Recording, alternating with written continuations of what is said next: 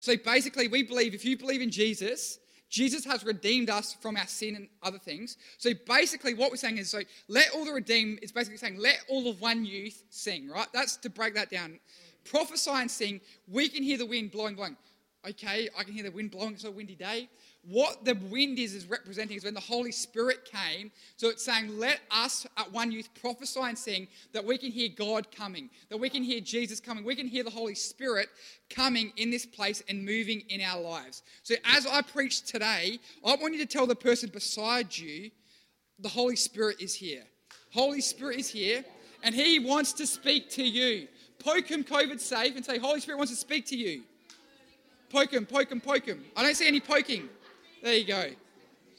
So the Holy Spirit wants to speak to you. So we were singing that. Let all the redeemed prophesy and sing. We can hear the wind blowing, blowing, blowing, blowing, blowing, blowing, blowing, blowing. Is saying, Holy Spirit, we believe that you are coming to speak to us, move in our lives, and that's what we believe is going to happen tonight.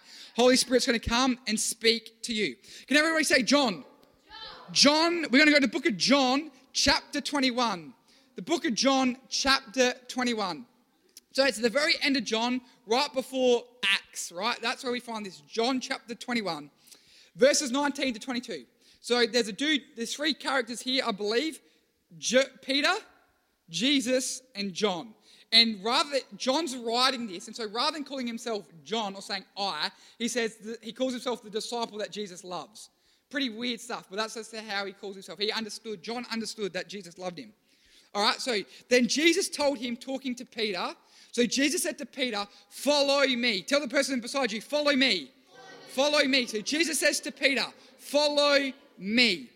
Peter turned around and saw behind him the disciple Jesus loved. Can everybody say John? John. So, uh, who had leaned over to Jesus during supper and asked, Lord, who will betray you? Peter asked Jesus, What about him, Lord? And Jesus replied, If I want him to remain alive until I return, what is that to you? As for you, follow me. Hmm, interesting bit of a scripture there. What is that to you? I already told you what to do. Joel, follow me. Darcy, I told you what to do. Follow me. Seth, and poke the person beside you, tell, say their name. Follow me. Maddie, follow me. Follow me. So what we what we've just read is is Jesus says to Peter, Follow me. But then Peter goes, Well, what about John? What, and Jesus is like, What about John? I told you to follow me. John's got his own life. You follow me. So, Taco Bell. Jesus says to you, Follow me. It's not her, it's not Bella's job to worry about what God's told Shell. It's her job to worry about what God told her to do. For Josh, my job isn't to go, what's God telling um, tell him to do, or Callum, as some people like to say. My job is to go, God, what do you say to me? And I'll follow that. Same with Amy. All of you, our job isn't to worry about what God's saying to everybody else. Our job is to go, God, what are you saying to me? And I'm going to follow you in that. That's what we've got to understand. And so Jesus calls us all personally. You've got to understand there's a personal call for your life. Um, I'm like, Flynn, Flynn, Flynn. Flynn sent me this awesome message last week saying he read his Bible last week and God spoke to him. Why? Because God makes it personal to us. Do you believe that, Flynn? And, he, and I believe when you read the Bible, just like Flynn did, God can give you something personal just for you. And so don't worry about the other person's lane, what race they're running for Jesus. Don't worry about the grass there. Worry about your grass and your call and follow Jesus. All right, that's going to make sense. Can we pray right now? Close your eyes in this place. If you're happy, raise your hands or something. Holy Spirit, we believe that just like we sang, that the wind blowing, blowing, blowing, God, you're blowing right now in this place, that you're going to speak to us where we need to be heard, where we need to hear, that we can leave this place hearing from you, knowing the truth of the gospel, and ultimately leaving this place better. And we all said, Amen, Amen. Okay, I've got a really cool book with me here. Um, does anyone know? Oh, hit this device here. I'm going to play a sound, and I'm going to need you to tell me if you know what this sound is from. Are we all ready for this?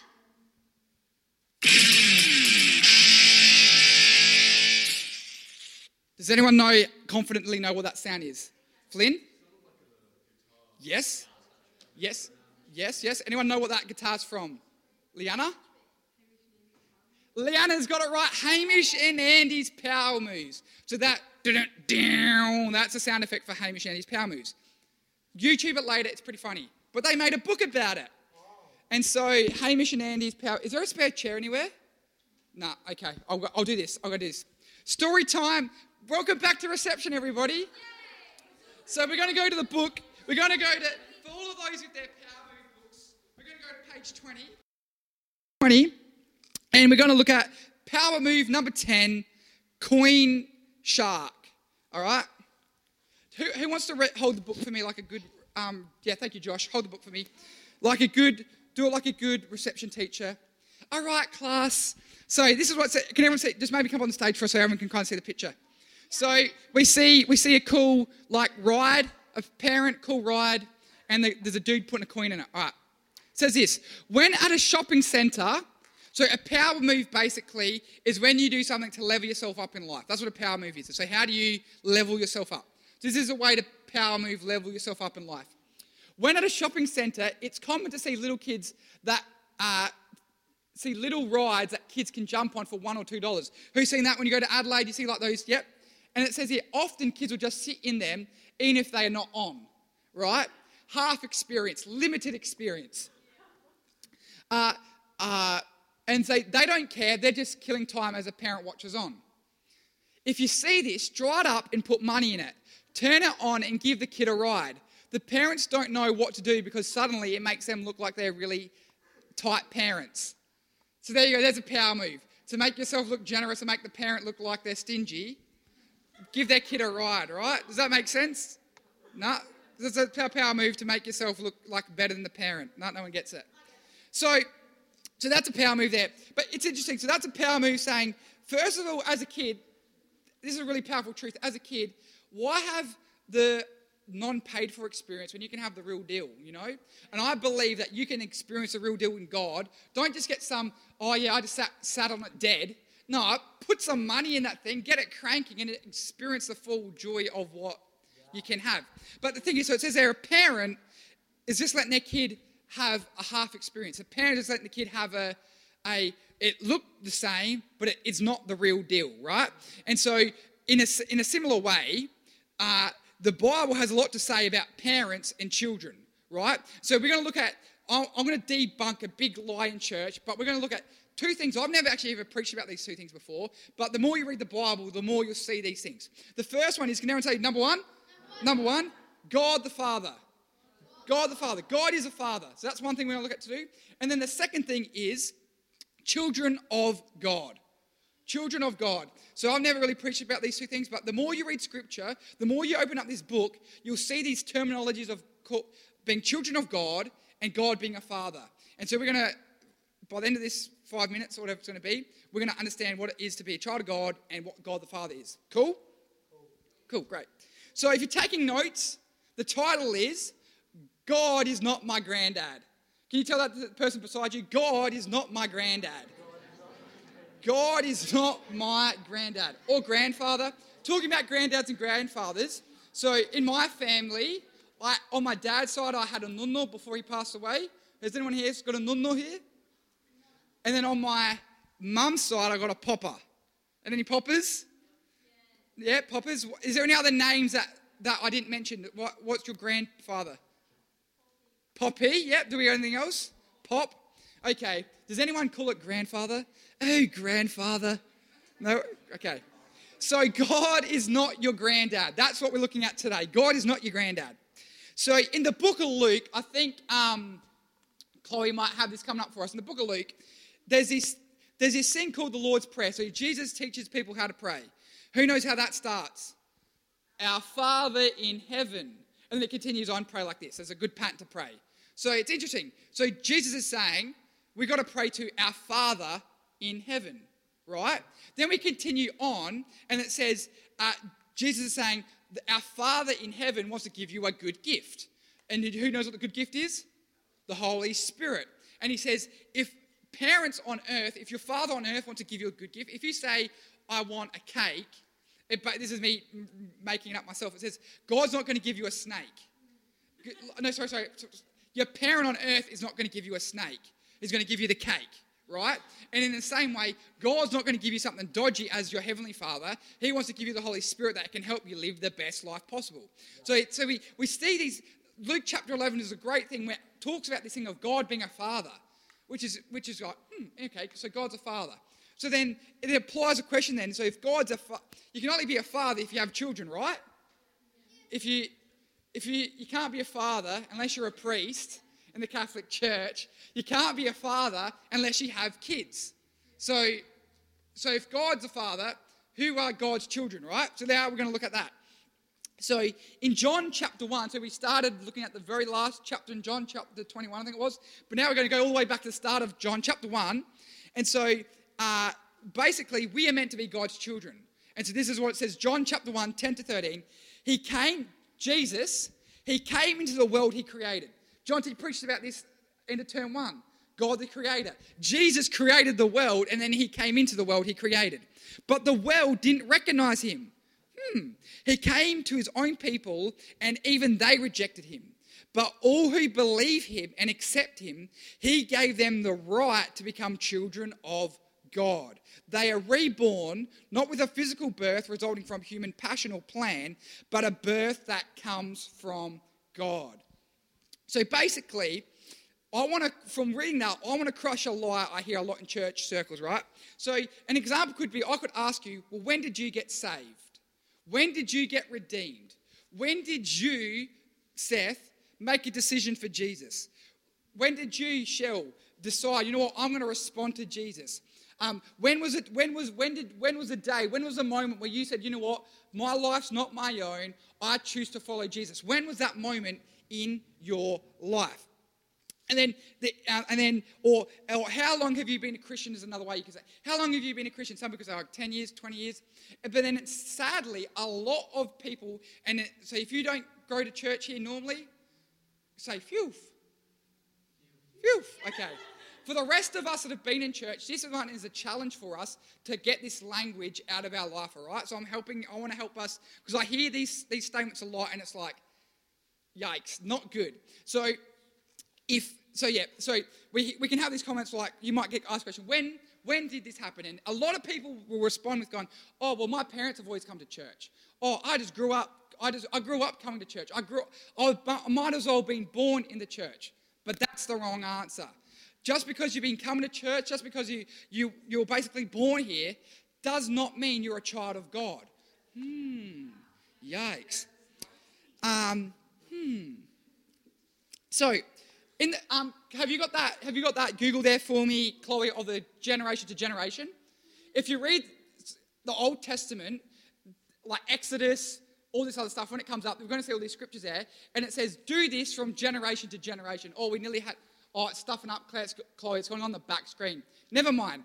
If you go Google this in your own time, um, it in Genesis, like from Genesis to like all the way through to the Old Testament, there's all these laws that God says. He says, observe this from generation to generation. So like, do this law from generation to generation. Do this festival from generation to generation. It keeps repeating it. Tonight, go on Google, search the Bible generation to generation, and it's so many times that God's saying, the way of faith, living a life following God, there's things that we do and we want to hand it down from generation to generation. Here we go. Thank you. Uh, can everyone give Chloe a big clap? So, see, so look, look, look. So we see, I will confirm my covenant with you um, and your descendants after you from generation to generation. We got, um, and to this day, remember each year from generation to generation. And so you keep going, like uh, law from generation to generation generation generation. Can I see, how many there is? Generation, generation, generation, generation. So God is clearly saying the life of faith should be passed down from your parents to your kids to your grandkids, right? Another Bible verse now in the New Testament, 2 Timothy 1 5 says, so there's a dude called Paul talking to uh, a dude called Timothy, right? And so what did we start with? As for you, follow me, right? So Jesus says to Peter, As for you, follow me. Paul says to Timothy, and we'd look up, it's a personal thing, it's an individual thing that we have. I remember your genuine faith. So Paul says to Timothy, I remember your genuine faith. I remember your personal faith. I remember the thing that God did in you on an individual level, right? And it says, For you share the faith that first filled your grandmother Lois and your mother Eunice. And I know the same faith continues strong in you. So, what, what Paul is saying here to this guy called Timothy is that you, your parent, your mother, your grandmother didn't just have a faith, but then your mother shared that same faith. And your mother just didn't share the faith, you received the same faith. In other words, as we saw in the Old Testament, this faith, this legacy has went from generation to generation. It wasn't just gone, oh yeah, we observed this thing. I was going, you know? My parents believed it and I made it real for my own life. And so what that, so what there, that it's pretty awesome because it's saying that um, that's an awesome legacy. And you know what? You might go, you know what? My parents ha- haven't been to church. My grandparents don't go to church. But you know what? You can create the legacy where your kids will be in church, where your grandkids can be in church. And I believe that. Yeah, give God some praise that God can change your legacy. Fantastic. So it says uh, we've got to understand that um, just because your parents are a child of God does not necessarily mean you are going to be a child of God. Hmm, very interesting. And so, what I love about this concept, because when we read in John 1 John, it said that anyone who believes in Jesus, basically, that he came and he created the world, that came into the world, for those of us that believe in Jesus, we will be children of God. That's the way it's, it's going. I don't just attend church, I actually believe Jesus died for my life. That is how we become a child of God. And what's awesome about this is that there's no rank, there's no like, uh, it's an e- it's equal platform. So just because someone's been a Christian for 50 years doesn't mean it, or if, and you just become a Christian tonight, it doesn't matter. We're all equally children of God. Yeah. And it's so crazy. It's, it's mind boggling. God doesn't care about the, the, your pedigree, how long. Oh, well, my, my, my dad was a pastor, my grandfather was a pastor. God doesn't care about that. He just cares, are you a child of God or not? And we, that's the thing that we got to understand. It, that we don't get concerned by what's happened before. We just got to understand, am I a child of God? Okay, who knows what my name is? Exactly. Joshua Philip Santostefano. Right? Now, or we say Australian, Santos Stefano. Right? That's my name. But why is my name Joshua Philip Santostefano?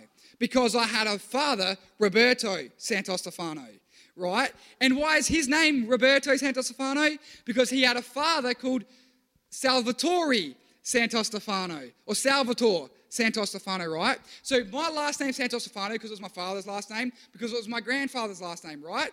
Who's, who's is that most of us experience here? Yeah. Yes.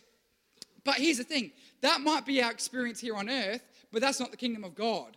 That's not just because your grandparent is a child of God does not mean your, pa- your parents are a child of God. Just because your parents are a child of God does not mean you are a child of God. And we got to understand, you got to get, there's no secondhand faith, it's no secondhand opinion. Yes, you carry down your legacy from your, your earthly parents, but in the kingdom of heaven, there's only children. And so that's why God is not your grandfather. It's not like, well, because a lot of people live this life. They go, well, yeah, I've just grown up coming to church. I just grown up coming to youth every, sun, every Sunday. But just because your parents believe it, you got to come to that realization for yourself and believe and go, God, I don't want to be the grandchild of you because my parents believed and I've just grown up in it. No, no, no, no. I want the heart transformation. I want a life shift where I've I move from being this fake Christian that's a grandchild to being a child of God that has full access to everything that God has for my life. Is that making sense in this place? So maybe Daniel, if you can get us and the music team, if they want to come back, we're going to, we're going to sing in a moment. But I believe right now across this place that we can, we can choose today to go, you know what? I don't want to live this fake Christian life of having a grandfather God, where my parents are a child of God and I'm not living a true child of God experience. I believe tonight could be a night for you where you go, you know what? I want to be a child of God. I want to make the decision for me. I don't want to make the decision because it pleases my parents. I don't want to make a decision because it pleases my best friend. I want to make a decision because I want to become the child of God. I want to believe, as it said in John chapter 1, that I'll read it again. John chapter 1 said, But to all who believe him and accept him, he gave the right to become children of God. And if you believe Jesus and you accept Jesus, you have the right to become a child of God. And we, you'll often see this prayer. Um, can we just stand up across this place right now? Maybe the lights will get dimmed a bit as well. But we often at youth will see this prayer come up on the screen. And this prayer a lot of people think this prayer is a ticket to heaven. So they go, I've prayed this prayer and now I've got a ticket to heaven. But can I tell you, it's not a ticket to heaven. It is the first step in response to Jesus. It said, when you become children of God, you get reborn and a new life starts, right? A new, you, you go on a new spiritual journey. And this prayer is saying, you know what? It's not my ticket to heaven, it's a ticket to a new life. It's, a, it's a, where you understand going, I'm a child of God. I have the kingdom of heaven's resource at my disposal. I, I, I, I, have a loving Father in heaven that wants to bless me, that wants to give me the Holy Spirit. So we're going to pray this prayer together. And I believe when we pray this prayer together, you, this could be that moment where you go from being a uh, this fake Christian of a grandchild to going, you know what, no, no, I receive a child of God. I receive a new life of Jesus. I receive what God has for my life. Is that cool? So, one youth, let's pray this together. Dear Jesus, I believe you are the Son of God who died on the cross and rose again to forgive my sins. I ask that you forgive me. I give you my life and invite you to be my Lord and Savior. Today I am born again. I trust my future into your hands. In Jesus' name I pray. Amen. I am a child of God.